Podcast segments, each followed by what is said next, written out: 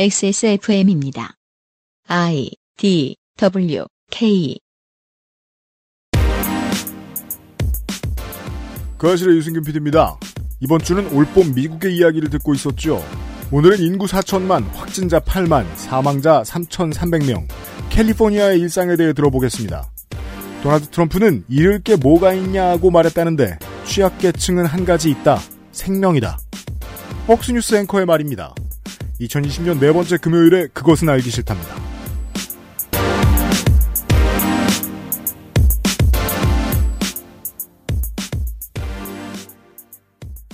지구상의 청취자 여러분 매사 조심조심하십시오. 윤세민 에디터도 그러시고요.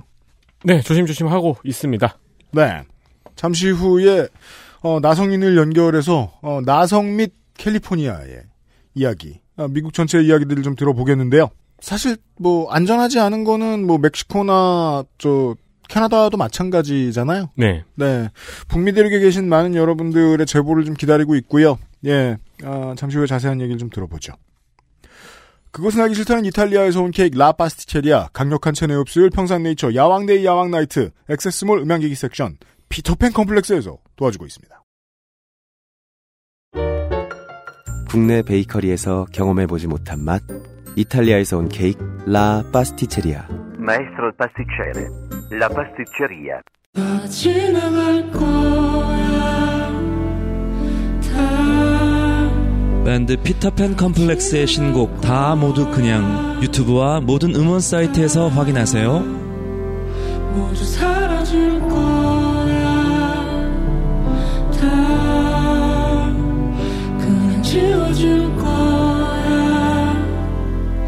다 지금까지 피터팬 컴플렉스의 신곡 다 모두 그냥이었습니다. 유튜브와 모든 음원 사이트에서 확인하세요. 지나갈 거야 유면상 PD가 오랜만에 예 광고 생활 정리하시러 나오셨어요. 아, 네. 어, 그 아실에선 진짜 오랜만이네요. 그러게 말입니다. 네, 그 마지막 그 선거. 네. 그때 이후로 한, 뭐, 한 2년 된 것 같습니다. 저희가 지금 그 알실 역사상 뮤지션 광고가 두 번 있었어요. 음, 그렇습니까? 네. 네. 그 전 다른 회사 강점기 때 써니힐이 아, 아, 예, 예. 있었고. 그건 정말 그 초기잖아요. 음. 네, 일본에서 네. 활동하신다고 하더라고요. 네, 네, 네. 그 외에는 이제 그 14년이었나요? 메탈 밴드 쓰레기스트가 있었어요. 아, 제가 아직까지 기억하는. 저도 사실 기억나네. 예. 해체했나요? 아니요, 계속 싱글 내시더라고요. 어, 그래요? 네. 음. 명맥은 살아있다. 네. 네. 어, 근데 그, 그 앞에를 봤을 때 제가 잔인하게 굴려고 하는 게 아니라, 음, 어, 네임밸류 상처강 팀입니다. 그렇죠. 네. 뭐, 제가 사실은 뭐, 저희 이제 다른 방송에서도. 네. 어, 거듭 이제 소개를 드리지만. 인디 밴드계 1세대. 살아온 증인. 네. 네. 살아서. 안 죽은- 걸어서. 안 죽은 녹음실까지 왔습니다. 그럼요. 네, 피터팬 컴플렉스. 네. 네, 전지현 씨랑 김인근 씨를 직접 모셨습니다. 어서오세요. 안녕하세요. 피터팬 펌플렉스의 전지현입니다. 안녕하세요. 김인근입니다. 두 분 모두 제가 밖에서 들어보니까 산업 여군으로서. 네. 네. 그 본인 회사 광고를 하는 게 조금 더 음. 어, 수지가 맞았을 것 같지만. 사실은 그 제가 느낀 거는 그 말을 아끼시는 게 광고에 도움이 된다라고 생각하지만 예 그래서 어쨌든 저희도 모신 김에 네, 그렇죠. 예, 말씀 좀 들어야죠. 그러니까 보통 예. 제품을 들고 와야 돼서 저도 이제 CD하고 네. 그렇습니다. 부채를 들고 왔습니다. 네. 그럼 오늘의 목표는 어, 그 이번 싱글과는 관계가 없죠 또 들고 오신 게. 아, 그러네, 예. 예. 딴거 가져. 그렇죠. 아. 어쨌든 그러니까 실존하는 밴드라는 어떤 증거품으로 이걸 갖고 네. 오신 것 같은데요. 네. 두 가지 뭐- 목표를 오늘은 저기 달성하기 위해서 왔고요. 뭐, 뭡니까? 아, 유튜브 구독자 1000명. 네. 그게 필요하시답니다. 음, 네, 그리고 인스타그램 몇 명이었죠? 아, 지금 현재 1600명. 네. 1600명. 지금 유튜브 구독자가 200여 명 정도로. 네네네. 어, 그러니까 전지현 씨가 유튜브 라이브를 하고 싶은데 예, 불가능합니다. 구독자가 이제 없어서 불가능한 지경입니다. 그렇습니다. 네, 음. 그래서 어, 그 알실 팬들이 음. 이제 저희 광고 주기도 하고 네. 네, 좀 도와주셔라. 라는 게- 피터팬 컴플렉스의 라이브 스트리밍을 유튜브로 보고 싶으면 네, 네 싫어도 구독할 필요가 있다. 그렇습니다. 그렇죠. 네. 그 말씀이죠? 예, 맞습니다. 저번 주 UMC 님께서 네. 요즘 이 새로운 시대에 걸맞게 사주는 것보다 음. 들어주는 것만으로도 충분히 도움이 된다. 아, 그렇죠. 그 기억하거든요. 맞는 말씀이십니다. 구독으로 들어주면 더 좋다. 그렇죠. 구독을 들어주면 구독과 더 좋다. 팔로우, 네, 좋아요. 예, 예. 네. 그리고 저희가 이제 광고를 하게 된 계기는 어, 이름을 들어보시는 분들은 분명히 많아요. 이제는 이렇게 어디 가서 아, 잘 모르겠는데 이름은 들어본 것 같다라는 음, 분들 네, 꽤 네, 많으시고 그 와중에 한 대략 한 1, 뭐 어. 2%뭐 많으면 10% 정도는 또 알아보시는 분들이 계세요. 그럼요. 예, 예. 여전히 우리는 잘 열심히 음악 활동하고 있다라는 거를 알려드리고 싶어서 네. 음. 그래서 광고를 하게 된 겁니다. 아. 예, 뭐 특별히 저희들 뭐 들으시고 궁금하셔서 당모도 그냥의 뮤직비디오를 보실 여러분들을 위해서 네. 제가 하나만 좀 여쭤봐야 음. 되겠습니다. 어, 이 노래를 부르는 두 분이 출연을 하시는데 네. 이 감독을 하신 그 김인근 씨가 지금 나와 계셔가지고 그렇습니다. 네. 어, 그 후반부에 네. 어, 남자 주인공 네. 전지현 씨 귀에서 피가 나요. 네. 네. 저하고 요- 유면상 PD하고 의논을 했죠. 이 노래를 오래 들으면 귀에서 피가 난다는 소리야. 오. 오란이요. 빨리 의미를 부여해 주세요. 아, 네. 뭐, 일단은 뺨따구를 맞는 모습이 있죠. 그, 네, 그죠. 그거, 그 아이디어는 전지현 씨에게 제가 물었죠. 이게 남녀 간에 아니면은 음. 사랑을 가장 함축시킬 수 있는 행동이 무엇이냐 하니까 뺨이라고 하더라고요, 전지현 씨가. 아, 그럼 귀에 피는 뭐죠? 그 뺨을 남녀 맞으면 또 관계, 예. 코피가 나거나 아니면 입, 입, 옆이 살짝 터지거나 이런 건 좀 진부하다는 생각이 들었죠. 음. 그러니까 또 뮤지션에게 또 귀라는 건 굉장히 중요하고. 음. 네. 근데 또 자세히 보시면 피가 흐르지가 않아요.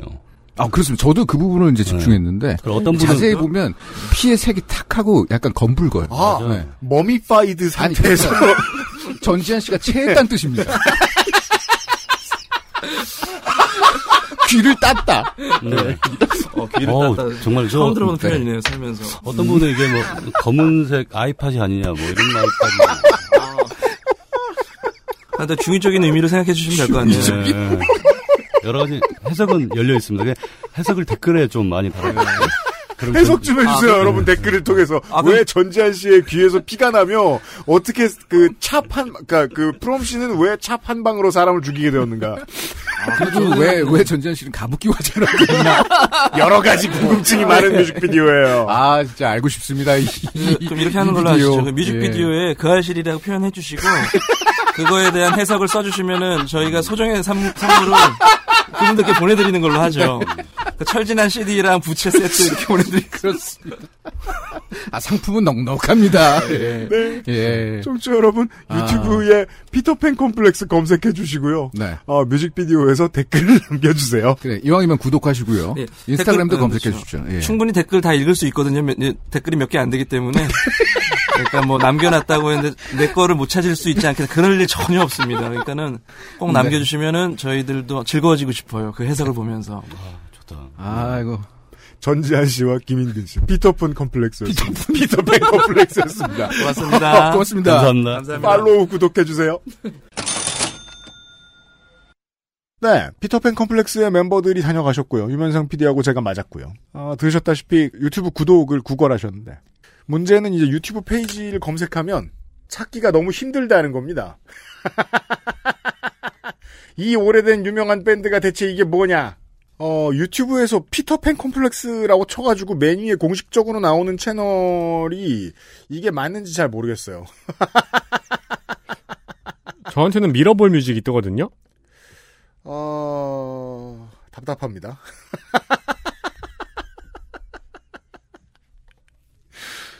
이제 좀 다시 자세하게 확인해보고 다시 알려드릴게요, 다음 주에. CCP, 아, PPCX. PPCX 피터팬 컴플렉스. 네. 네. 네, 이 채널인가 보네요.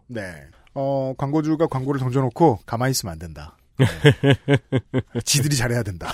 아, 그리고 요즘 저희, 뭐, 광고주도 그렇고, 게스트도 그렇고, 다들 유튜브를 홍보하네요. 네. 당부를 드리면서 다시 한번 천명이 넘어야 라이브를 할 수 있습니다. 지금 343명이네요.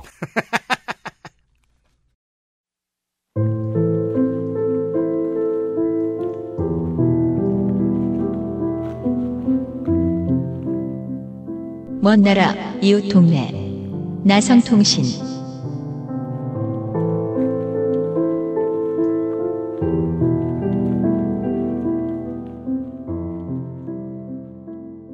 자, 홍영훈 나성인이 연결돼 있습니다. 네, 다시 돌아왔습니다. 고생이 많아요. 아닙니다. 네. 어, 이제부터는 제가 다른 챕터로 넘어가서 외국인 혐오 성향 및 고립주의적 정책에 대해서 설명을 드리겠습니다. 네. 굳이 저의 뭐 그 고정관념이나 경험은 아무런 소용도 없습니다. 아무 쓸모도 없습니다. 미국인들을 완벽히 대변해 줄 수 없습니다. 하지만 제가 만난 그 사람들 중에 어, 인종 혐오를 제일 자유자재로 잘하는 사람들은 다 미국인들이었습니다. 아 정말 위험한 발언이십니다. 위험한 발언입니다. 근데 정말 그 이건 그냥 순전히 그냥 개인적으로 그 나성인을 걱정해서 한 말이에요. 네. 사실 요새 그 상황이 좀 걱정되긴 해요. 네. 왜 그러냐면 3월 13일 날 음. 이제 국가 비상사태를 선포할 때였는데요. 이제 트럼프가 외국인 혐오적 성향을 드러냈습니다. 네. 이제 국가 비상사태를 발표하면서 계속 코로나 바이러스라는 정식 명칭 대신 차이나 바이러스라는 말을 썼습니다. 그렇죠. 이게 월드 스탠다드였군요. 네. 조선일보에 영감을 주었어요. 이 트럼프가 중국과 대립각을 세운 건 하루 이틀이 아니고 우한에서 바이러스가 퍼져나왔다는 것이 뭐 정설처럼 알려져 있기 때문에 전혀 놀랍진 않습니다. 하지만 이런 일들 때문에 아시안 아메리칸들이 입을 피해를 생각하면 이런 이야기는 당연히 해서는 안 되는 거죠. 네. 이후에 트럼프는 엄청난 비난이 있자 아시아계 미국인 보호가 중요하며 차이나 바이러스라는 말을 쓰지 않겠다고 트위터에 남겼습니다. 이제 네, 사실 트럼프가 차이나 바이러스라는 말을 쓴 것도 이제 비상사태 선포 직전 3월 12일에 자오리젠 중국 외교부 대변인이 트위터를 통해서 미군이 우한에 코로나 바이러스를 가져왔을 수 있다라고 주장해서입니다. 아무래도 이 지점을 짚지 않을 수가 없는 게 그 G2가 서로 멍청이 대결을 하고 있는 것만큼은 분명하거든요. 네. 서로가 서로에게 그 앞으로 멍청하게 굴 이유를 제공해 줬달까요? 계속해서. 근데 어쨌든 뭐 중국의 이런 트위트 너무나도 멍청한 건 맞지만 트럼프가 중국을 상대로 적대적 언론 플레이를 하려는 본인의 정치적 이익을 위해서 아시안 아메리칸을 희생양으로 썼다는 느낌이 듭니다. 이게 문제죠. 그러니까 둘이 멍청이 대결을 하는 거는 멍청이 대결인데 거기에 지금 희생당하는 사람이 몇 명인지를 생각을 안 하고 있다는 게. 네. 어, 그리고 나서 트럼프는 고립주의적인 정책에 손을 댔는데요. 이 4월 초 60일 동안 영주권 및 비자 발급을 중단하는 행정명령을 내렸습니다. 사실 이민 정책에 손을 대는 것은 코로나 방역과는 아무런 상관이 없는 일입니다. 한국은 알아요. 이게 상관이 없다는 걸. 네. 방역과 상관이 없는 게 그 사람들을 못 오게 막는 거는 이래- 이런 영구적인 이민 같은 것과는 사실 관련이 없는 거거든요. 그럼요. 근데 이걸 막은 이유는 뭐, 뭐 코로나로 망가진 경제를 살리려면 이민을 막고 미국인들에게 일자리를 주어야 한다는 논리를 들이댄 겁니다. 이제 전부터 항상 이야기해왔던 아메리카 퍼스트 정책이고 어 근데 이게 사실 제 개인적인 관점에서 보면은 국가적 비상사태를 본인의 정치적 아젠다를 실현한 도구로 사용한 것처럼 보이거든요. 뭐 100% 동의합니다. 이 점은. 이 당연히 고립주의 때문에 트럼프에 투표한 지지층들은 어, 이런 정책 열광했고 뭐 미국의 4월 이후 실직자가 2천만 명에 달했다는 이제 보도도 나왔고 뭐 심지어 뭐 막 3천만 명 넘었다 이런 보도도 나오는 마당에 네. 무현실적이고 효과가 없는 정책도 보여지는 게 크다면은 뭐 아마 쌍수를 들고 환영할 사람들이 많겠죠. 그렇습니다. 그리고 이제 바로 얼마 전 저번 주에 있었던 일인데요. 음. 어, 5월 11일 트럼프 대통령이 기자회견을 하는 도중에 CBS 뉴스의 웨이지아 장이라는 기자가 트럼프 대통령에게 질문을 했습니다. 어떻게 질문했냐면 자꾸 다른 나라보다 더 대응을 잘하고 있다고 이야기를 하는데 사람들이 죽어가고 있음에도 불구하고 전 세계적인 경쟁처럼 프레임을 씌워서 이야기하는 이유가 뭐냐? 대체 순위 매기가 뭐가 그렇게 중요한가? 라고 질문했습니다. 근본적인 질문이네요. 이제 참고로 웨이지아 장 기자는 중국에서 태어난 중국계 미국인입니다. 알려진 바에 따르면 두 살 때 이민을 와서 여기서 자랐다고 합니다. 그럼 뭐 평생 미국에 산 사람이네요. 그렇죠. 네. 그런데 이런 기자를 상대로 트럼프 대통령이 대답한 거는 그런 질문은 중국에 가서 해라. 였습니다. 그죠. 이게 너무 유명해졌어요, 지금. 음. 그리고 나서 이제 다른 기자를 지목해서 질문을 받았는데 지목을 받은 CNN의 케이틀란 콜린스라는 기자가 본인 질문 안 하고 다시 장 기자한테 질문할 기회를 줬고 이제 장 기자가 그런 코멘트를 유독 나에게만 한 이유가 뭐냐라고 물었습니다. 음. 그랬더니 트럼프는 뭐 딱히 너를 지목해서 하진 않았다. 하지만 당신은 더러운 질문을 했다고 말했습니다. 그렇죠. 그리고 나서 그냥 화를 내고 퇴장해버렸죠. 이거 지금 뭐 국내 뉴스에도 정말 많이 소개된 장면입니다. 콜린스 기자가 계속 그 마이크 있는 자리에서 뒤로 물러서면서 다시 오라고 합니다. 네. 그래서 다시 질문을 하면은 트럼프가 뭐라고 또 쉰소리를 하다가 도망가죠. 네. 예. 저는 사실 여기서 트럼프의 전매 특허 단어가 있거든요. 네. 그 단어가 안 나온 게 놀라웠어요. 뭐죠? 너희 나라로 돌아가. 그렇죠. 이, 이 얘기를 왜 안 했지라고 사실 그렇게 놀랍진 않았는데 참 이런 국가 비상사태에서도 저짓을 하는구나라는 게 놀라웠죠. 네. 그거는 본능적으로 좀 파악을 하려고 애를 쓰는 것 같아요. 언제 그 말을 쓰지? 음. 쓰고 싶어는 계속 하는 것 같아요, 확실히. 네. 근데 사실 저는 이런 그 인종차별주의적인 고립주의적인 성향보다 저를 더 힘들게 했던 게 트럼프가 가진 유사과학적 성향이었습니다. 이게 가장 중요합니다. 어제도 우리가 살짝 말씀을 드렸습니다만은 이 코로나 바이러스, 코로나 19를 대하는 아주 엉성한 태도들이 종종 유사과학 신봉자들에게서 나옵니다. 네. 근데 과학적으로 검증되지 않은 이른바 썰들이죠. 음. 이거를 미사여구를 동원해서 뭐 게임 체인저다.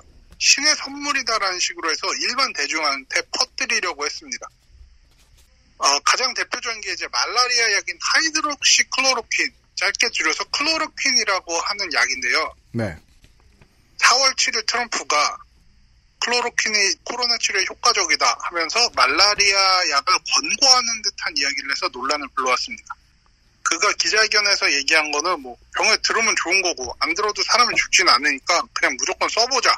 이럴 게 뭐냐. 뭐 이런 식으로 얘기를 했습니다. 그렇습니다. 뭐 물론 말라리아 약은 심장 질환들의 부작용이 약이 될 수도 있기에 전문가들은 이를 말렸으나 듣지 않았습니다. 그리고 심지어 게임 체인저라고 이 약을 부르면서 미국 말로 미국 사람이 게임 체인저라고 부르는 물건은 대단한 거예요. 대단한 거. 주로 무기였죠? 아니면 뭐 아이폰 이런 거였어요. 게임 체인저. 아. 근데 진짜 무슨 업계 지각 변동을 갖고 오는 그런 것들이 그렇죠. 음. 네. 게임 체인저라고 얘기를 하니까 사실 뭐 말이 안 되죠. 근데 트럼프 지지자들을 중심으로 말라리아 약을 먹고 코로나가 나았다는 간증도 쏟아졌습니다. 네, 이게 이제 유사과학이 퍼지는 방식이죠. 이게 맞는지 확인이 안 됐으면서 맞다고 말하는 사람들이 나옵니다. 네. 오히려 이제 미국 보훈병원의 환자를 대상으로 한 실험 결과에서는 클로로킨 복용 환자의 사망률이 두 배라는 결과도 나왔습니다. 음. 근데 이렇게 유사과학을 믿는 트럼프 성향 이후에도 문제가 되는데요. 지금 뭐 최근 업데이트로 말할 것 같으면 지금 트럼프는 하이드록시클로로퀸을 지금 지가 먹고 있다고 얘기하고 있습니다. 음. 이 먹는 모습을 보여주지 않았기 때문에 진짜 먹었는지는 모르겠는데 저는 그래서 잠결에 막 생각이 나는 거예요. 이 뉴스를 보다 잠들면서 진짜 먹었을까? 그러니까 너무 궁금한 거예요. 네. 이게 바로 어제인데 저도 이걸 급하게 원고를 업데이트를 했어요. 음. 본인이 하이드록시 클로로킨을 먹, 심지어 10일째 복용하고 있다라고 얘기하면서 논란이 됐죠. 그죠. 근데 아까도 얘기했지만 심장질환 등의 합병증이 있을 수도 있는데, 음. 어, 이거에 대해서 대중들에게 잘못된 신호로 받아들여질 수 있다고 거센 비판이 나왔고, 네. 특히 정치권에서 이런 비판이 거셌는데요. 음. 이 민주당의 낸시 펠로시 하원의장이 CNN 방송에서 트럼프 대통령이 과학자의 승인되지 않은 그 무엇도 복용하지 않았으면 좋겠다고 말했고 그렇죠. 민주당의 역시 척슈머 상원 원내대표는 사람들에게 잘못된 희망을 주고 실제로 문제를 유발할 수 있다면서 혹시 뭐 약 제조회사 일부를 소유한 가족이나 친구가 있을지 모르겠다. 혹은 음, 지금 벌어진 나쁜 일들에서 주의를 돌리려고 한 것일 수도 있다. 그냥 거짓말했을 가능성이 있다고 말했습니다. 네. 그러니까 후자가 맞다면 그동안 하던 일을 계속하고 있다는 점에서 더 끔찍합니다. 어, 표를 잃지 않기 위해서 사람들의 건강을 하나씩 하나씩 빼고 있잖아요. 지금 갉아먹고 있잖아요. 네. 그 심지어는 이제 대형 언론 중에서는 유일하게 트럼프의 지지를 보내온 폭스뉴스조차 네, 그렇죠. 폭스뉴스 앵커인 닐 카부토가 트럼프 대통령이 잃을 게 뭐가 있었나라고 말할 때 특정한 취약계층은 잃을 게 한 가지가 있다. 바로 생명이다라고 말했습니다. 그렇습니다. 네. 그 여기에 이제 트럼프 대통령은 트위터를 통해서 폭스뉴스도 많이 변했구나. 그 박근혜 대통령하고 달라요. 물러서지 않아요. 그런데 사실 이 전에도 다른 사태가 있었는데 뭐 4월 24일 트럼프 대통령은 살균제를 인체에 주입해 바이러스를 죽일 수도 있다는 주장을 전 세계가 지켜보는 백악관 브리핑에서 이야기합니다. 그렇죠. 네. 이제 뉴스를 이야기한 경관 이런데요. 어, 햇볕이나 살균제 소독 효과를 이야기한 미국 정부의 연구 결과를 보고 그렇다면 자외선을 몸에 직접 쏘이거나 살균제를 몸에 직접 넣으면 효과가 있을 수도 있지라고 얘기한 겁니다. 네. 트럼프 대통령 기자회견 도중에 난 과학자가 아니지만 흥미로운 결과가 나올 수 있다고 말합니다. 뭐 너무 어이없는 이야기고 당연히 후폭풍이 엄청났는데 네.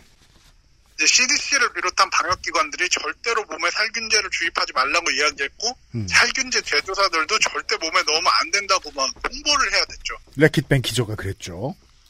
사실 이게 진짜 변명의 여지가 없는 일이기 때문에 이제 백악관도 대통령에게 적대적인 기자들을 비꼬기 위한 발언이었다는 공식 성명을 냈습니다. 네. 백악관이 수습해 줍니다.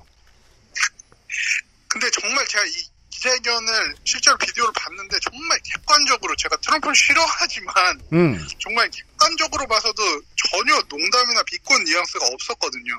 아, 아주 눈빛이 반짝반짝하게 효능을 기대하는. 그러니까 저도 이걸 보면서 물론 옆을 보면서도 얘기하고 그랬어요. 지나가는 말인 것처럼 얘기하긴 했어요. 네. 근데 분명한 건 표정이 진지했어요. 네. 트럼프는. 네. 그래서 CNN은 무슨 이게 떠돌이 약장수 쇼냐고 음. 어이없다는 논평을 했고 네. 그래서 이전까지 아까도 얘기했지만 트럼프 대통령 은 거의 매일 코로나 바이러스에 관련한 기자회견을 열었는데 이후로 기자회견 시간도 줄고 횟수도 줄어들었습니다. 그렇습니다. 아, 이게 백악관에서 아우 못 참겠어요. 바가지가 너무 세잖아요라고 얘기를 했나 보네요. 그리고 이제 이건 한국에 별로 안 알려진 얘기인데요. 이런 이 살균제 파동이 있기 2주 전에 미국 신문의 일종의 토픽성 혹은 해프닝성 기사가 실렸습니다. 이- 이게 텍사스의 한 교회가 코로나 바이러스의 치료제라면서 포- 표백제를 희석한 걸 병에 담아 판다는 기사인데요. 네, 기적의 미네랄 솔루션이라는 이름이었습니다. 기미솔. 어허. MMS네요. 광고를 뭐 수년간 복용해왔는 사람은 예방 효과가 있었고 유럽에서는 이걸 복용하고 완치가 됐다 뭐 이런 거를 하고 어, 이제 복용 방법도 이제 복잡해요 막 여섯 방울 먼저 먹고 뭐 한 시간 후에 또 먹고 그러니까 이제 식품의약청 FDA에서는 네. 4월 10일에 기적의 미네랄 솔루션은 수영장에 사용되는 그런 살균제 혹은 표백제 그러니까 우리나라 말로 하면 락스죠 음. 네, 그렇죠. 락스가 주성분이라면서 절대로 먹지 말라고 얘기했는데 네. 이제 영국 일간지 가디언에서 보도한 바에 따르면은 이제 기적의 미네랄 솔루션 대표가 음. 백악관에다가 대통령한테 보내는 공개 서한을 쓰고 이래서 아. 관련 정보를 굉장히 보냈대요. 이 둘이 뭐 어떻게 관련이 있는지 모르지만 음. 트럼프가 결국 이런 사기꾼한테 속아서 기자회견에서 이런 말을 한 게 아니냐는 비판이 나오고 있습니다. 아, 살균제를 몸에 주입하라는 말을 한 게 요 사기꾼 때문일 수가 있다는 추측이 가능하군요. 네. 그러면 이건 CNN은 늘 트럼프에게 화가 나 있고 트럼프에게 막말을 합니다. 네. CNN이 한 막말이 맞는 거 아니에요. 약장수한테 속아서 이런 소리를 냈을 거라는 거 아니에요. 그렇죠. 그렇죠. 이건 뭐 우리나라에서 그 얼마 전에 제가 차를 타고 가는데 앞에 교회에 은혜강 교회라고 써 있는 거예요. 은혜의 강. 네, 그래서 저 이름을 내가 어서 들었지라고 한참 생각을 해봤네요. 그 입에 소금물 뿌렸던 그 교회잖아요. 아. 그러네요. 네, 그보다 더 심각한 사태죠. 여기는 락스니까요. 네. 하여간 이런 이 트럼프의 성향들이 많이 있었고 네. 이 때문에 저도 이제 일상이 좀 많이 망가졌는데 아, 그렇죠. 이제부터는, 어, 그, LA의 한가운데 어딘가에 살고 있는, 어, 나성인의 일상에 대한 얘기예요. 뭐 캘리포니아 주에 살면서 제가 어떻게 봉쇄령을 버텨 버텨 나가고 있는지에 대해서 좀 얘기를 해볼까 합니다. 네. 일단은 봉쇄령이 시작되기 전부터 마스크를 구하느라 굉장히 힘들었습니다. 그랬을 것 같아요. 이게 그래서 한국에서 마스크를 공수받고 싶었는데 한국에서 안 되죠. 외국으로 마스크 택배 보내는 게 엄격히 금지돼 있더라고요. 이게 제때 이 시즌에 등기를 보내러 우체국에 갔었는데, 음. 그러니까 이거는 미세먼지 마스크가 아니고 그냥 면 마스크인데 왜 안 되냐 이러면서 싸우는 사람이 엄청 많더라고요. 그때 북적북적했어요. 네, 식구 지인들한테 보내주는 사람들도 있었고, 네. 그리고 제가 알기로 이베이에 올려놓은 놈들이 많았어요, 국내에도. 음. 아, 그것도 엄청나게 비싸게 폭리 취한 사람들도 많았죠. 네. 그리고 이제 뭐 일상에서 사실 달라진 것이 많지는 않은데 일단 공기가 정말 맑아졌습니다. 이게 이상한 게, 캘리포니아 사는 사람이 한국 사람들더러 우리 동네 공기가 맑아졌다고 말하는 게 무슨 의미인지 모르겠어요, 저. 아니 근데 저도 사실 많이 막 느끼질 못했는데 네. 촬영이 시작된 일주일 정도 후가 되니까 음. 이제 시야가 달라지더라고. 요 옛날엔 뭐 100m 앞까지 보였다면 지금 막 200m, 300m 앞까지 왜 우리가 미크로네시아나 폴리네시아의 그 관광지에 가서 네. 너무 멀리 보여서 얼마나 멀리 보이는 건지 모르겠을 때가 있잖아요. 네. 그런 정도인가 보네. 그러니까 안 보이던 건물이 보이니까요. 음. 이렇게 쭉 뻗은 도로에 있으면은 음. 어 이렇게 이렇게 신호등이 많았나? 저렇게 멀리까지 보이. 아. 체감이 되겠네요. 네, 진짜 체험이 실제로 됐어요. 네네. 뭐 인, 인도 정도까지는 아니지만 음. 캘리포니아에서도 공기가 좋아졌다는 느낌이 들 정도다. 그리고요. 네. 그리고 이제 식생활에 좀 변화가 있었는데요. 네. 미국의 고기 가격이 폭등하고 있습니다. 괴, 괴기값이 왜 올라요? 근데 육가공 공장들에서 감염 확진자가 대거 발생하면서 문을 많이 닫았거든요. 아, 음. 그랬구, 그랬겠군요. 예. 네, 그래서 이제 실제로 여러 마트에서는 1인당 살 수 있는 고기 양에 제한을 두고 있고, 뭐 닭고기, 소고기, 돼지고기 모든 것이 부족한 상태라고 합니다. 이거는 제가 통풍 확진이 되었을 때 네. 의 기억이거든요. 의사 선생님에게 처음 들었던 말이 고기를 많이 먹지 말라. 네. 그 말을 듣고 병원 밖을 나오는데 하늘 온 세상이 회색인 거예요. 그럼 나는 어떻게 살아? 그죠. 아니 온 나라 사람들이 고기를 많이 못 먹으면 어떻게 살아? 미국인데 고기의 나라인데. 혹은 비건용 고기 만드는 그 회사 주가가 엄청 뛰었다 그러더라고요. 네. 와 강제 비건화. 음. 근데 이게 사실 뭐 제가 들은 옥수수랑도 좀 관련이 있는 문제인데, 그렇죠. 네, 그 인터뷰를 보니까 돼지를 키우는 한 축산인이 내 생애 처음으로 돼지가 빨리 크지 않길 바라고 있다고 하더라고요. 아 이거 지금 한국에도 잠깐 소개된 적 있던 문제예요. 한국에도 좀 있던 일이에요. 네. 공장의 문을 닫으니까 제때 가축을 출하시킬 수가 없고 특정 연령이 지난 가축은 지나치게 가격이 떨어지는 병목 현상이 벌어지고 있습니다. 한국은 지금 양계 농가가 잠깐 이랬었어요. 출하를 더 이상 할 수 없었는데 중병아리여야 호수를 맞추는데 애들이 닭이 돼버려서 그렇죠. 네, 그러니까 병이 없이 폐사해야 되는 상황이 왔다. 음. 근데 그게 이제 다시 지금 우리는 내수 소비가 원활해지면서 지금 다시 해결이 됐는데 아 예, 이제 트럼프 대통령이 무조건 육가공 공장을 재가동하라는 행정명령을 내렸는데 음. 일부 대형 공장에서 막 직원 8천 명 중에 4천 명 이상이 감염되는 등의 문제가 심각해서 재개가 좀 힘든 상황이고요. 네. 근데 고기를 먹지 못해서 저도 힘듭니다. 8천 명 있는 직원들 중에 둘 중에 한 명이 감염됐다고요? 네, 그런 공장도 있다고 하더라고요. 아, 아니 지금 저 저희 지금 앞에 얘기를 하긴 했는데 캘리포니아의 인구가 4천만이고 확진자가 8만 명이란 말이에요. 현재 인구 사망자가 3,300명이고 이 정도 비율이라면 그런 곳이 그런 심각한 곳이 있을 거라는 생각도 하지 않을 수 없긴 하네요. 네. 아, 근데 8,000명 중 4,000명이 감염이 됐다면은 이건 이 공장에 문제가 있었을 가능성도 높네요. 이거 너무 높잖아요. 근데 이런 곳들이 있으니까 이 정도의 숫자가 나온다는 거죠. 그렇죠. 통계는. 네. 그리고 이제 개인적으로 페이크 뉴스들이 돌아다니는 것도 좀 힘들었습니다. 뉴스 인포데믹. 네, 이 맨 처음에 캘리포니아에 봉쇄령 내려졌을 때 카톡을 통해서 사회적 거리두기를 하지 않으면 경찰이 단속을 한다는 헛소문이 돌았습니다. 음. 그 한인들 사이에서 돈 거죠. 네. 심지어 300달러짜리 범칙금 부과받았다고 범칙금 영수증 같은 걸 찍어 올렸는데 음. 이제 뭐 제가 그 사진 자세히 보니까 주차 위반 단속에 걸린 거였더라고요. 아. 세상에. 어. 그걸 왜? 아니 한인 커뮤니티 그 쪽수 얼마나 된다고 한국말로 된 가짜 뉴스가 돌아다녀요 거기에. 그러더라고요. 그 아무래도 좀 한인분들 중에서 영어가 자유롭지 못한 분들도 계시다 보니까 그냥 뭐 아무거나 보고도 막 놀라시고 유언비어가 쉽게 좀 퍼지는 것 같아요. 음. 근데 이게 꼭 반드시 한인뿐만 아니고 미국 사람들 사이에서도 소문이 나서 네. 그냥 LAPD가 사회적 거리두기에 대한 단속을 안 할 거다라고 공식적으로 발표했습니다. 아이고. 단속을 안 한다는 공식 발표를 하는 경찰도 있습니다. 네. 그리고 슈프림도 못 사러 가고 신발도 못 사러 가서 좀 네, 아쉬움. 아, 한국은 이거 지금 원활이 되고 있죠? 네. 사회적 거리두기를 하면서 신발 살 사람들이 캠핑을 한단 말이죠, 지금? 네. 아, 미국은 안 되는군요.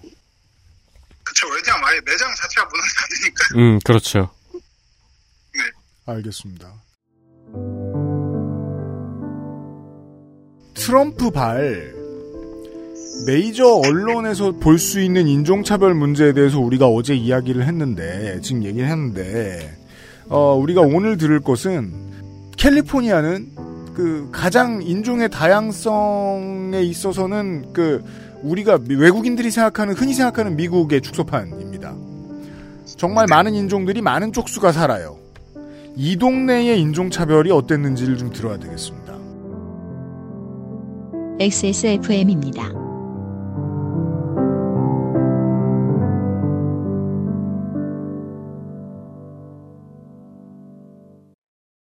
건강기능식품 광고입니다. 오늘도 활력 있는 하루 되세요. 활력은 얼어 죽을 되던 것도 안 되고 멀쩡하던 것도 안 움직이는데 집에 가서 빨래하고 설거지하고 눈 뜨면 내일 아침이야. 밤엔 잠을 자야지 시간이 무한정 있나? 당신은 시간이 무한정 있어요? 여왕 테이프 어? 여왕 나이트 지친 당신에게 빠르게 활력을 여왕 나이트 평산 네이처? Bluetooth, headphone, monster, Sony, Zabra, wireless. Join the freedom. Access Mall. 다 지나갈 거야 밴드 피터팬 컴플렉스의 신곡 다 모두 그냥 유튜브와 모든 음원 사이트에서 확인하세요. 이제 또 코로나 이야기를 하면 빼놓을 수 없는 것이 인종에 대한 문제인데요. 네. 음, 3월 28일, 그러니까 코로나가 본격적으로 언론들에 다뤄진 지 한 달도 되지 않은 시점에서 이미 아시아계 미국인들에 대한 차별 문제는 터져나오기 시작했습니다. 이 비영리 단체인 아시아 태평양 정책 기획 위원회 측은 미국 내 아시안 아메리칸에 대한 혐오와 인종차별 신고가 3월 18일부터 26일까지 10일이 안 되는 기간 동안 650건이나 접수됐다고 밝혔습니다. 신고 650건. 네, 원래 모든 일들은 신고보다 훨씬 많습니다. 네. 그렇죠. 이제 4월엔 또 미국의 한 지하철에서 흑인 남성이 아시아계 여성을 통해서 폭언을 내뱉고 폭력을 행사하는 일이 벌어졌으며 이런 일련의 과정을 누군가가 녹화해서 인터넷이 발칵 뒤집히기도 했습니다. 그리고 5월 초에는 한인 단체들이 모여서 인종차별 범죄 방지 대책을 촉구하는 기자회견을 하기도 했는데요. 음. 네. 여기에 참여한 한 비영리 단체에 따르면 한 달 동안 아시안에 대한 인종차별 관련 피해 사례만 1,500건이 넘는다고 합니다. 그 한인 단체가 어, 일본인이나 그 중국인 뭐 대만인들 커뮤니티 이런 곳들에 비하면은 정치적으로 이런 메시지 내놓는 건 보통 늦는 편 아닌가요? 상당히 늦죠. 근데 한인 단체가 그랬으면 꽤 심각한 거다. 맞습니다. 예. 그러니까 이 상황 자체가 아시안 아메리칸들이 실질적으로 위협을 느끼고 있고 이제 특히 뭐 남부 캘리포니아처럼 아시안들이 많이 사는 지역에서는 이런 걸 못 느꼈을 수도 있지만 조금 아시안구가 적은 시골 지역들에서는 위협이 피부로 느껴졌을 거라고 생각합니다. 예. 그래서 미국에서 코로나가 광범위하게 확산된 이유로 하는 인사가 있는데요. 음. Stay safe, 그러니까 몸 조심해라, 안전해라 뭐 이런 거거든요. 그렇죠. 이게 원래 바이러스를 조심해라는 인사지만 아시안 아메리칸들에게는 다르게 다가오기도 합니다. 그렇습니다. 네, 인종차별로 인한 테러의 위험이 지금 계속 도사리고 있겠군요. 이런 사태들에 대해서 유명한 한국계 미국인 배우 존조가 쓴 칼럼이 있는데요. 저도 존조 주연의 영화를 최근에 극장에서 본 적이 있죠. 서치. 아, 서치 정말 좋은 작품이죠. 아 짱이죠 그 영화. 네. 근데 이제 존전 사실 미국에서 자랐고 완벽한 영어를 구사하는 배우고 그리고 또 한국말을 못하는 걸로 알- 알고 있어요 제 말. 음. 제가 아는 바로는. 그건 잘 못해요. 네. 그래서 스타트렉 시리즈에도 나오고 이제 뭐 TV 시리즈에서 주연급도 나오고 작은 규모에서는 주연으로 나올 정도로 굉장히 성공한 배우입니다. 그럼요. 아시안 아메리칸 배우 중에서 가장 성공한 사람이라고 봐도 과언이 아니고 맞아요. 이제 본부 실링을 깨는데도 많은 노력을 한 사람이거든요. 새로운 단어입니다. 뱀부 실링. 네, 이제 뱀부 실링이라는 거는 어, 여성들의 흔히 얘기하는 유리 천장이랑 비슷한 개념인데요. 네. 직역하면 대나무 천장이죠. 대나무 천장. 네, 미국인들이 흔히 동양적이라고 생각하는 식물인 대나무를 빗대어서 하는 말인데, 음. 어, 이제 아시안들이 일정한 레벨 위로 올라가지 못하는 이런 현상을 일컫는 말이죠. 네. 네. 근데 어쨌든 그의 커리어는 이런 뱀부신을 깰 정도로 뛰어난 것이었기 때문에, 음. 이제 이런 사람이 인종차별을 느끼고 있다는 것 자체가 굉장히 충격적이었어요. 음. 그러니까 어 사실 저는 개인적인 일로 존조를 만난 적이 있는데 네. 이제 배우를 시작할 땐 그냥 뛰어난 커리어를 가진 아시안 배우가 없었고 본인의 유일한 희망은 그냥 전업으로 연기를 하고 싶다 이런 정도였대요. 먹고 살 정도만 되면 좋겠다. 음. 네, 근데 지금 이 정도까지 이뤄낸 사람인데도 존조가 칼럼에서 말하는 바는 상당히 좀 충격적이죠. 왜냐하면은 아시아는 별로 인종차별에 대한 목소리를 내는 편이 아닙니다. 음. 이제 미국에서 아시안을 부르는 명칭이 있는데 바로 모델 마이너리티라는 명칭인데요. 모델 마이너리티. 네, 소수인종 중에서도 사고안 치고 모범적인 사람들이라는 뜻입니다. 아 본받을 만한 소수. 네. 네. 그래서 이제 아시안이 미국에서의 어떤 스테레오타입을 보면은 공부 잘하고 성공적 커리어를 쌓고 뭐 이런 사람들이라는 인식이 강하거든요. 그렇죠. 실제로 뭐 아시안 밀집 지역에 살다 보면은 인종차별 느끼는 일도 흔치 않고요. 음. 그래서 미국에서 인종차별을 말하면은 항상 흑백의 문제예요. 맞아요. 네. 그 중에 조금 이제 어, 라틴계에 대한 차별에 대한 얘기가 조금 있고 대부분은 흑백. 아 이게 요 개념을 들어가야 되겠군요. 어 미국에서 레이시즘이라고 할 때 그 메이저가 흑백이다. 네. 예. 여기 또 마이너가 있다 여기에는. 네. 이제 뭐 예를 들면은 어, 대중문학계에서 흑인 그 아카데미상 뭐 남주연상 여우주연상에 흑인 후보가 하나도 없으니까 사람들이 막 다 같이 오스카는 하였다 이런 해시태그를 달고 항의를 했었고 그렇죠. 뭐 비욘세가 그래미를 못하니까 그래미는 하였다는 식으로 이제 해시태그를 유행시켰는데 음. 아시안이 아카데미에서 상을 못하는 것에 대해서는 아무도 말을 안 합니다. 심지어 그 아카데미를 외국 아시아 영화가 차지하자 흑백 동일하게 화를 냈어요 미국의 분위기는. 네. 네, 그러기도 했죠. 그러니까 작품상에 대해서는 얘기하고 싶지도 않다 이렇게 말하는 사람들 꽤 많았어요. 그게 좀 안타까운 일이죠. 음. 그 심지어 몇 년 전에 아카데미에서 유명한 코미디언 크리스 락이 사회를 보면서 중국의 어린이 노동에 대해서 되게 인종차별적으로 농담을 했는데 이거 뭐 별로 화제도 안 됐어요 사실 요게 좀 묘한 지점이죠. 그 90년대, 80년대에 유명해진 흑인 코미디언들이 그 사회의 터부를 깨는 데 정말 많은 역할을 했던 사람들인데 그 사람들이 8, 90년대 감성에 머물러 있거든요. 네. 게다가 흑인이라는 사실 외에는 인종적 감수성도 낮아요. 그래서 종종 바가지가 새는데 이거가 그냥 천리 밖에서 보이면 잘 보이는데 미국 내에서는 잘 안 보이나 봐요. 그래서 그 3월에도 미국에서 한 흑인 남성이 한국인 여성에게 소독제를 뿌리면서 쫓아가는 영상을 자신의 인스타그램에 올린 일이 있었죠. 되게 우리로선 생경하게 흑인들이 인종차별의 가해자가 되고 있는 상황입니다. 그 외에 이제 아시아인에 대한 차별은 그 지금까지 이제 나성님이 설명해 주신 건 중앙 언론의 메이저 이슈가 될 만했던 적이 없었단 뜻이에요. 네. 근데 이런 근데 코로나 사태를 기점으로 아시안에 대한 인종차별이 되게 노골적으로 나오기 시작한 겁니다 네.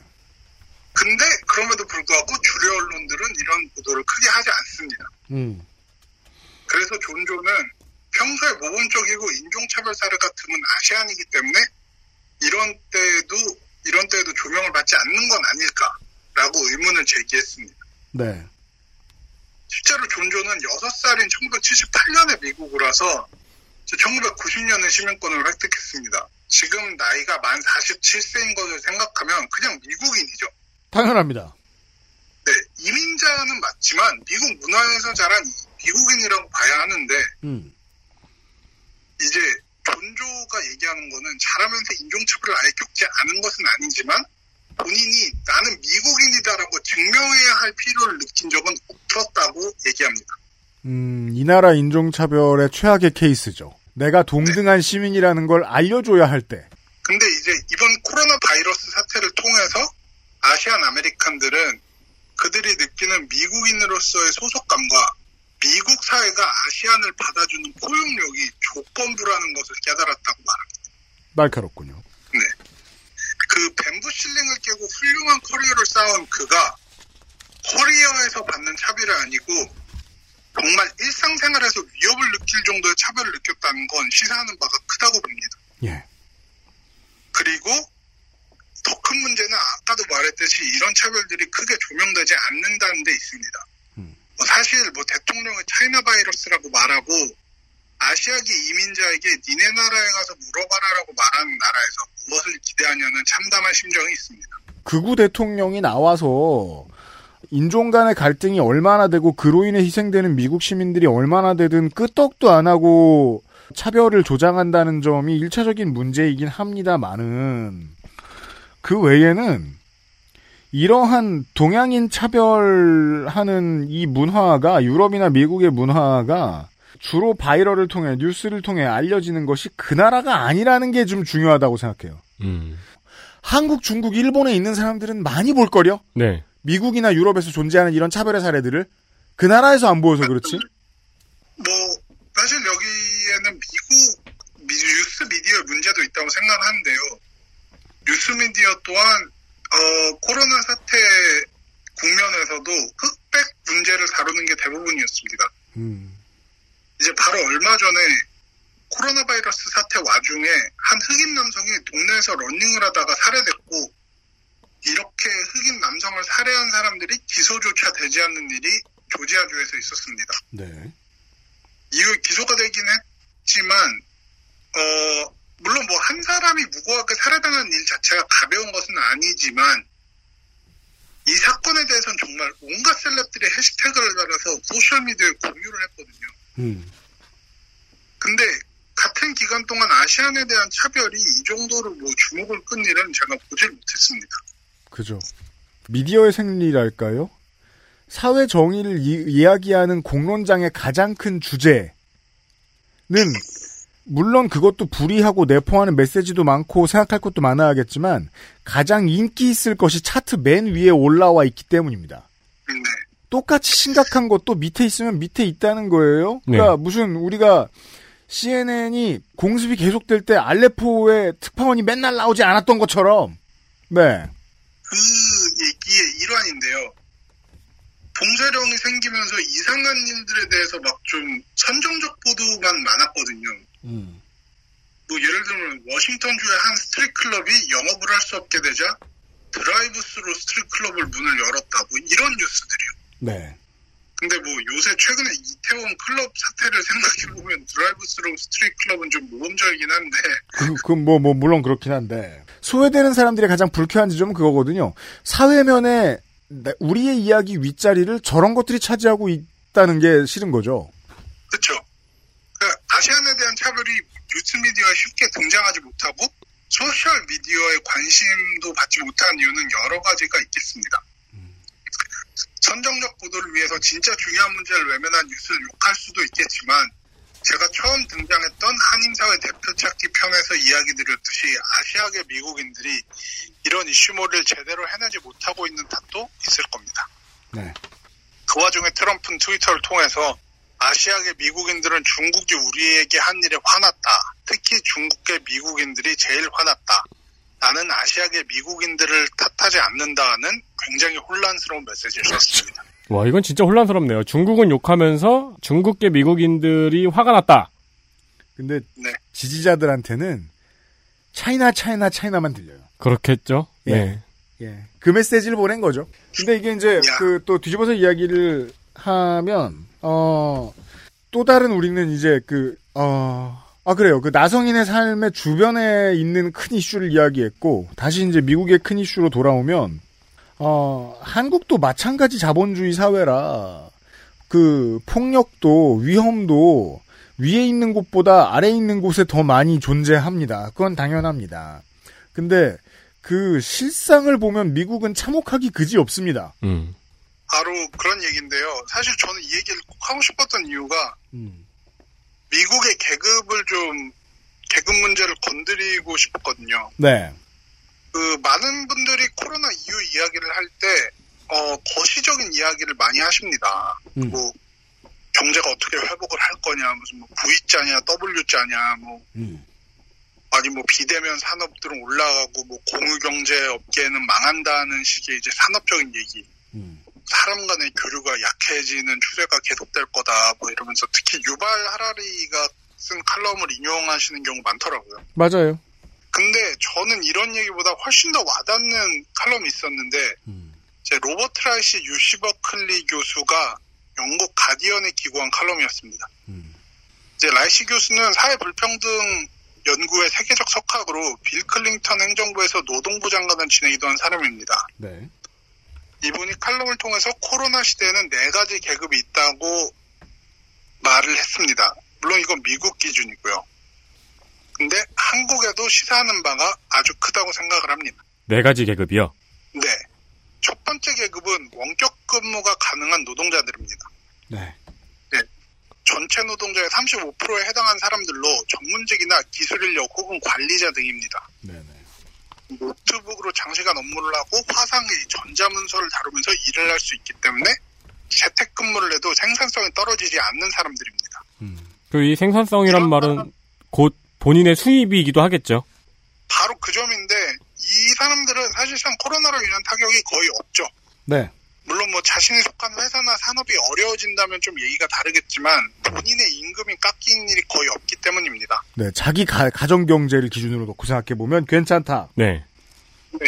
뭐 실제로 구글 등 실리콘밸리 기업들은 최소 올해 말까지는 재택근무를 하겠다고 선언을 했고 7월부터 오피스를 개방하지만 정말 필요한 사람이 아니면 오는 것을 권장하지 않는다고도 말했습니다. 네.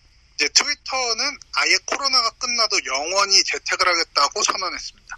트위터 같은 기업의 입장에서는 이게 적절한 대처죠. 왜냐면은 직원들도 그 헤비 유저들의 마음을 이해해야 되거든요. 음. 네. 네. 집에 가만히 있으면 사람들이 다 싫고 조리 돌리고 싶고 막 이런 유저 인터페이스에 경험해야 될 거 아니야. 직원부터 트위터를 사랑해야 될 거 아니야. 그러니까. 그러려면 집에 있어야 될 거 아니야. 네. 아니 근데 그거 외에도 구글 같은 회사가 올해를 아예 재택근무를 통으로 하겠다는 것도 굉장히 어 쓰레기네요. 게다가 모바일 기업들은 지금 수혜주들이고요. 어차피 네. 지금 상황에. 어, 얼마 전에 이제 인류 최초로 트릴리언웨어가 나왔다는 기사가 많이 떴었죠. 예, 그 아마존의 제프 베조스가 그렇습니다. 그 기사에 따르면은 이런 첨단 IT 기업들은 전면적 재택근무를 해도 생산성이 떨어지지 않았다고 합니다. 음.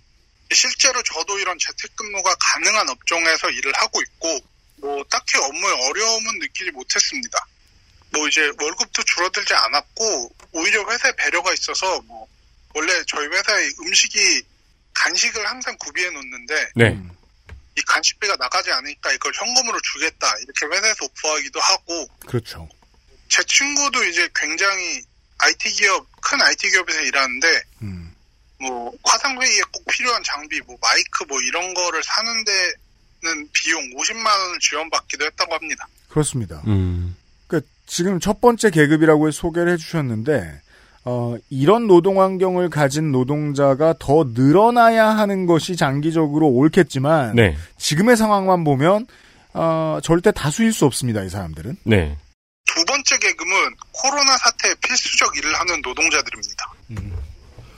이들은 전체 노동자의 30% 정도라고 하는데요. 뭐 의사, 간호사, 농장 노동자, 음식 배달, 트럭 운전, 창고 노동자, 위생 관련 노동자, 경찰관, 소방관, 군인 등입니다. 반드시 오프라인의 현장에 나가 있어야 하는 사람. 음. 뭐 이들은 당연히 일자리를 잃지는 않겠지만 코로나19 감염의 위험 부담이 따르기 때문에 이상적인 상황은 아니겠죠. 네. 그리고 또 미국은 보호 장비 부족에 시달리고 있기 때문에 감염 위험이 더 크다고 할 수 있습니다. 네, 이쪽 업계에서 일하시는 전 세계 노동자가 거의 동일합니다. 조건이. 그리고 세 번째 계급은 실직자들입니다. 이제 뭐 소매점이나 식당 등 봉쇄령 때문에 문을 닫게 된 산업에서 종사를 하거나 제조업체 직원들인 경우가 많습니다. 이제 무급 휴가를 강제당하거나 아예 해고를 당하는데요. 미국 실업률이 때 최고치라는 기사 많이 보셨을 겁니다. 그러니까 이제 대공황을 뛰어넘었다가 한국의 바이라인이었어요. 주로. 뭐 미국의 노동 가능 인구의 20% 이상이 현재 실업자라는 통계가 있을 정도인데요. 네. 특히나 미국의 경우 소비 중심의 경제 체제를 구축하고 있거든요. 간단하게 예를 들면 미국은 돈을 모아서 집을 사거나 차를 산 사람이 없고 대부분 리스를 하거나 분할 납부를 합니다. 그렇죠. 아, 계속 벌어서 계속 써야 되는 바- 형식이군요. 네, 그렇지만 심지어 아이팟 같은 거를 할부로 막 36개월 할부로 파는 것도 본 적 있어요. 36개월 할부. 아이팟을요? 36개월이면 한국에서는 어, 어, 못하겠다. 그렇게.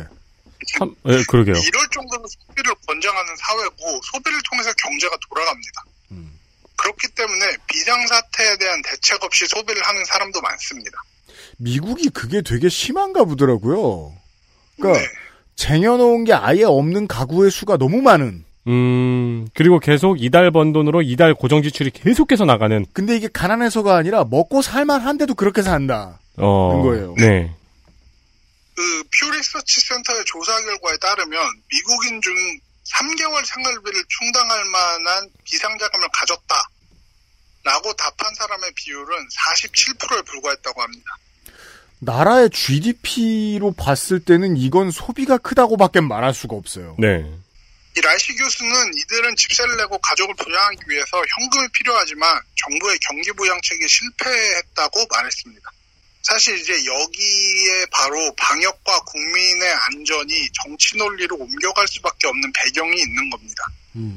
추가적인 경기 부양책에 대해서 공화당이 강력한 반대 의사를 밝히면서 그럴 바에는 경제활동 재개하지 않은 분위기로 돌아선 거죠.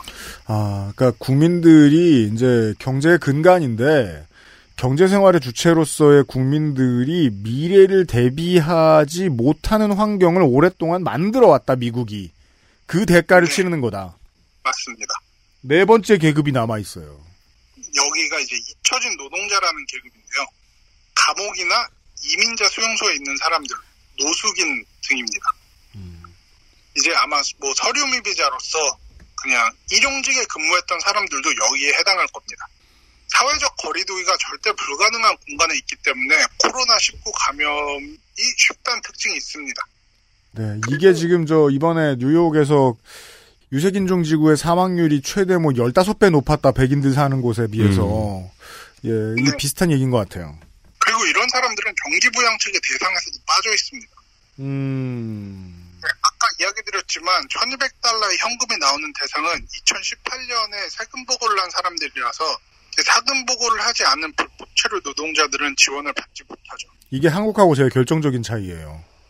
그러니까 만약에 한국이 이랬으면은 부분적인 뭐 심하게는 저 저거 증가, 저 뭐냐 범죄율 증가, 네. 그리고 계층에 따른 그 감염자 수 막 확 증가하는 그런 상황이 무조건 나왔을 거예요. 한국도 이런 식으로 했었으면. 네. 그래서 이제 바로 그에 대한 얘기인데요. 위험에 크게 노출된 계급일수록 흑인이나 라틴계 등의 유색인종이 많고 가난하다는 통계도 있습니다. 음. 뭐 사실 근데 이건 연구를 하지 않아도 좀 자연스럽게 알 수 있는 부분이기도 하죠. 그렇죠. AP통신의 집계에 따르면 미국 코로나19 사망자 중에 흑인의 비율은 33%에 달한다고 합니다. 이제 흑인의 미국 인구의 전체 비율이 14%인 것을 생각하면 비정상적으로 높은 것이죠. 네. 두 배. 그리고 이게 집단 감염이 크게 발생한 곳도 교정시설이 많다고 합니다. 그죠. 네. 교도소 관리에 돈을 쓰지 않았을 것이다. 이동 음. 그동안 네. 이 라이시 교수는 칼럼에서 이렇게 말합니다. 필수적 노동자들이 충분히 보호받지 못한다면, 실직자들이 건강보다 경제활동을 우선시해서 일터로 돌아간다면, 잊혀진 사람들이 그대로 잊혀진다면 우리 중 어느 누구도 안전할 수 없다. 그럼요. 길게 생각 안 해봐도 사회 전체의 붕괴입니다. 네. 네. 저는 이 칼럼이 정말 잘 쓰여졌다고 생각해서 그래서 이제 거의 번역을 하듯이 가져왔는데요. 네. 이것보다 이제 현재 미국의 불평등을 일목요연하게 보여주는 글이 없다고 생각합니다. 음. 음, 네. 일단 그리고 참고로 이 칼럼은 경향신문에서 번역해서 소개하기도 했습니다. 아, 그랬군요. 일단 그리고 분류 방식이 간결하고 강력하네요. 네. 그래서 사실 저는 어, 경제 재계에 대한 부분을 함부로 말하기가 좀 힘들다고 생각합니다.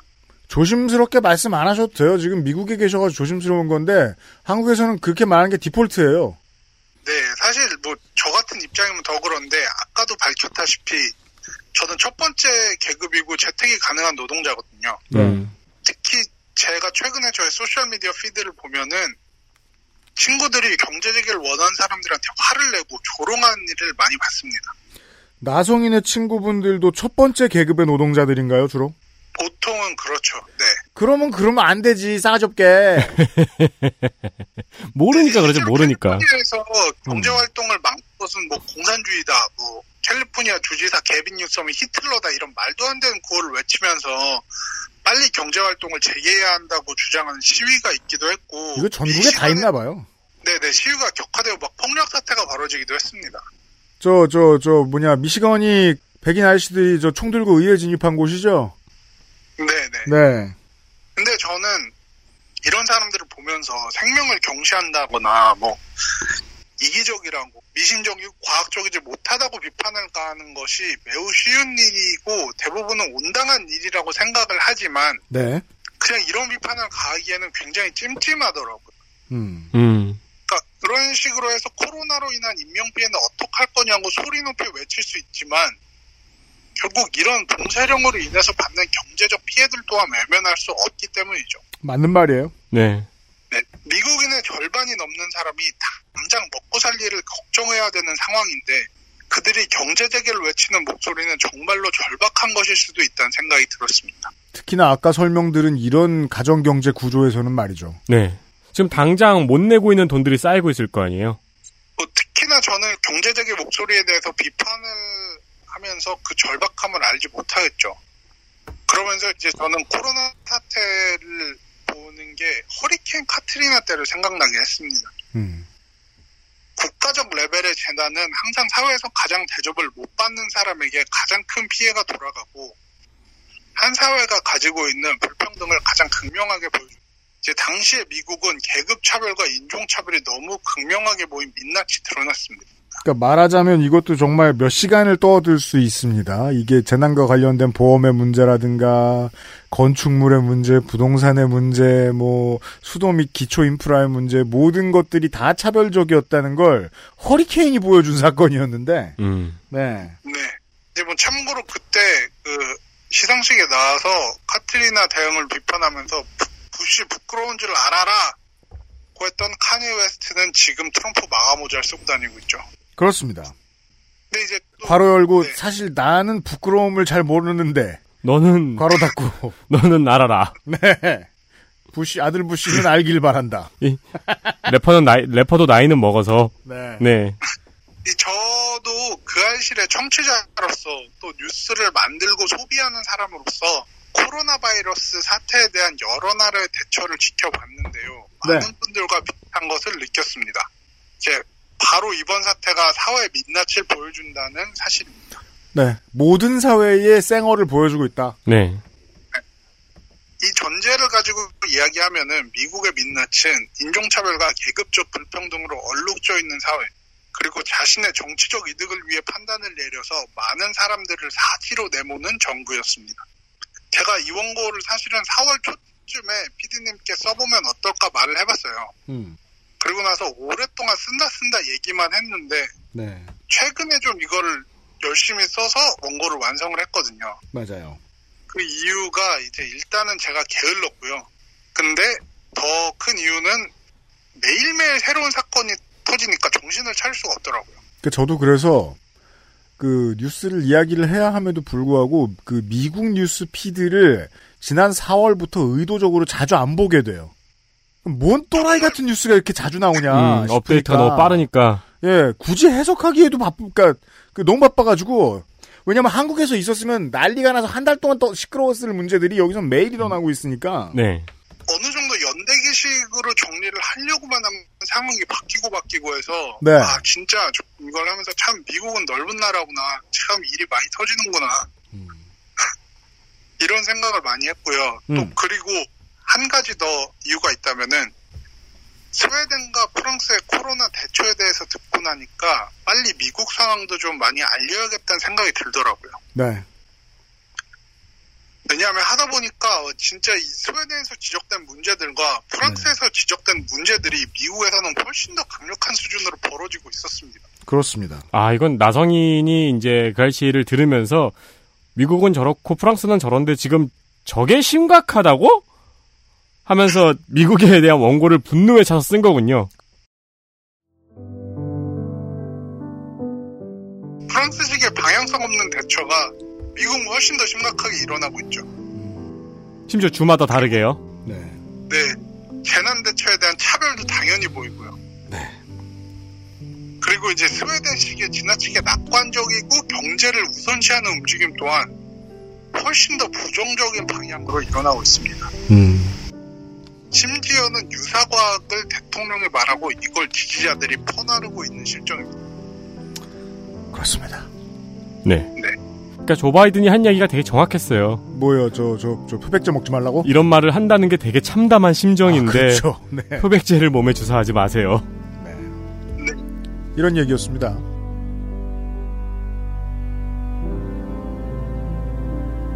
XSFM입니다.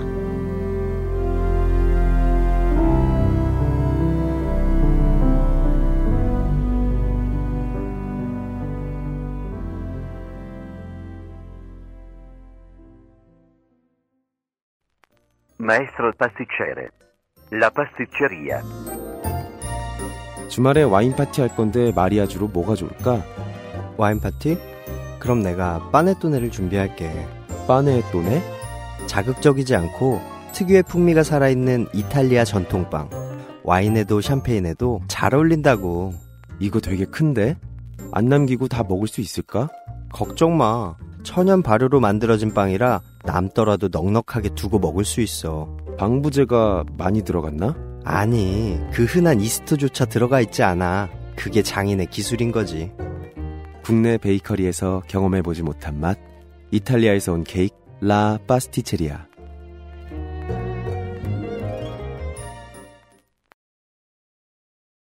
Bluetooth headphone speaker. Sony Monster Wireless. Join the freedom. XS Mall. JJL speaker. Charge free Bluetooth speaker. Go clarity HDBT headphone headphone Bluetooth Sony Monster. JBL. Meet the speaker. Join the freedom. Access Mall. 건강기능식품 광고입니다. 여왕 테이 에? 뭐요? 여왕 나이트 교수 반응 공정 ECS 공모 에? 그게 무슨 여왕 테이 여왕 나이트 평산 네이처? 미국의 뉴스들을 제가 쭉 듣다가 보다가 어, 느낀 게 지역의 정치인들 입장 다르고 하는 일 다르고 대통령 입장 다르고 하는 일 다르고 네. 언론들도 주장하는 바가 서로 다 다릅니다.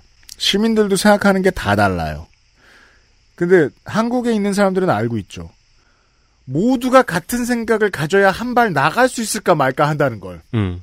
그래서 이제 그 아니 이건 감염병이고 우린 동물들이니까 적자 생존이 맞거든요. 네. 근데 미국인들이 이 적자 생존을 각자 도생하고 착각하고 있더라고요. 그냥 죽을 놈 죽고 갈 놈 가고 살 놈 사는 걸로 생각하고 있더라고요. 음. 근데 감염병에서 인류가 적자 생존하는 법은 그 커뮤니티가 상호 연대해서 같이 나가는 방법밖에 없다는 거 우리는 지금 여실히 파악하고 있습니다. 그 정반대로 나가고 있는 미국에 대해서 얘기를 들었습니다, 오늘. 그런 거죠? 네, 맞습니다. 그 언제 출근하래요, 회사가? 어, 아직 그런 얘기는 없는데요. 네. 아, 진짜요? 근데 이제, 네, 이, 어쨌든 저희 회사에도 이제 한국의 방역을 많이 참고하고 있거든요. 아, 그래요. 근데 이제 한국의 상황을 주시하고 있고 뭐 전 세계가 그렇듯이 근데 한국에서 다시 한번 이제 감염이 터질 것 같은 조짐이 보이니까 그래도 좀 조심을 하는 것 같아요. 네. 그렇습니다. 그러니까 지금 이 한국이 지금 어 6차 7차 감염자가 나오고 있는 상황도 100에서 200명대 확진으로 막아낸 것이 뭐 어떠어떠한 위생 수칙이다 그게 이제 분명한 라인이 아니더라도 그러니까 분명한 논리가 아니더라도 그 정도 이야기라도 좀 많이 퍼졌으면 좋겠네요 미국에는 이런 얘기였습니다. 예. 사실상 쿼런틴인 거잖아요 지금 나성인의 생활도. 네, 그렇습니다. 아니 그 격리를 겪어본 적이 없는 대부분의 한국인들도 지금 더 볼 넷플릭스 드라마가 없고 어, 버티기 힘들겠어요. 저는 요새 그 마이클 조단 다큐멘터리를 보면서 버티고 있습니다. 지금 온 미국인들이 다 그렇잖아요. 올 봄에는 타이거 킹을 봤고 네. 지금 이번 주에는 다 저 라스트 댄스를 보고 있잖아요. 네, 그래서 이제 뭐 저의 그 그알실에서 캐릭터가 신발이다 보니까 이 저의 조단 콜렉션도 가격이 좀 올랐다는 기쁜 소식을 전해드리고 싶네요. 맞아요. 네. 아니 그 유피디님이 보유하고 계신 시카고 조던 원도 상당한 가격 상승이 있지 않았나요? 어, 제가 샀을 때 비해 3배 반에서 4배 정도 올랐고요. 와, 진짜 400%가 올랐어요? 아, 네. 팔 생각은 없습니다. 네. 하지만 기분이 좋잖아요. 그럼요. 내가 이 값에 줬다고 말하지 않으면 사람들은 내가 지금 값에 산 줄 알거든요. 시장의 맛이죠, 이게. 그렇죠. 최대한 안 팔면서 어, 많이 보유하는 봄을 맞으시길 바라고요. 감사합니다. 네, 아, 홍영훈 나성인과 함께 인사를 드리도록 하겠습니다. 미국의 청취자 여러분들께 뭐 위로가 되는 방송은 아니었습니다. 예, 그저 문제 제기를 할 따름이었습니다만은. 네. 저희들도 저, 저희 자랑만 한 것 같아서 좀 머쓱한 측면이 있습니다만은. 이런 걸 주장하는 저희가 제가 방금 이야기했던 걸 주장하는 미국의 정치인이나 정치 지도자들이 없는 게 아니고 지역에도 많이 깔려 있다고 저는 알고 있습니다. 네. 네. 주민들 국민들 모두가 계급을 막론하고 어, 상호연대를 할 줄 알아야 한다고 이야기하는 정치인들도 많이 있는 것으로 알고 있고 온 세계인들이 한국과 마찬가지로 정치인은 우리 삶에 매우 중요한 존재구나 하고 이번에 새로 알게 됐으니까 그 새로운 시대의 시작인 걸로 생각을 하고 싶다고 대충 정리합니다. 이번 주 목요일과 금요일에 그것은 하기 싫다 들어주셔서 감사합니다. 내일 이 시간에는 5.18 기념주간이 계속해서 이어질 겁니다. 헬마우스와 인사를 드리도록 하겠고요. 어, 네. 저희도 바쁘네요. 미국 갔다가 그럼요. 유튜브 갔다가 윤세민 에디터하고 유승균 PD였고요. 예, 어, LA와 서울에서 함께 인사드립니다. 들어주셔서 감사합니다. 토요일에 다시 뵙죠. 안녕히 계십시오. 안녕히 계십시오. XSFM입니다. I D W K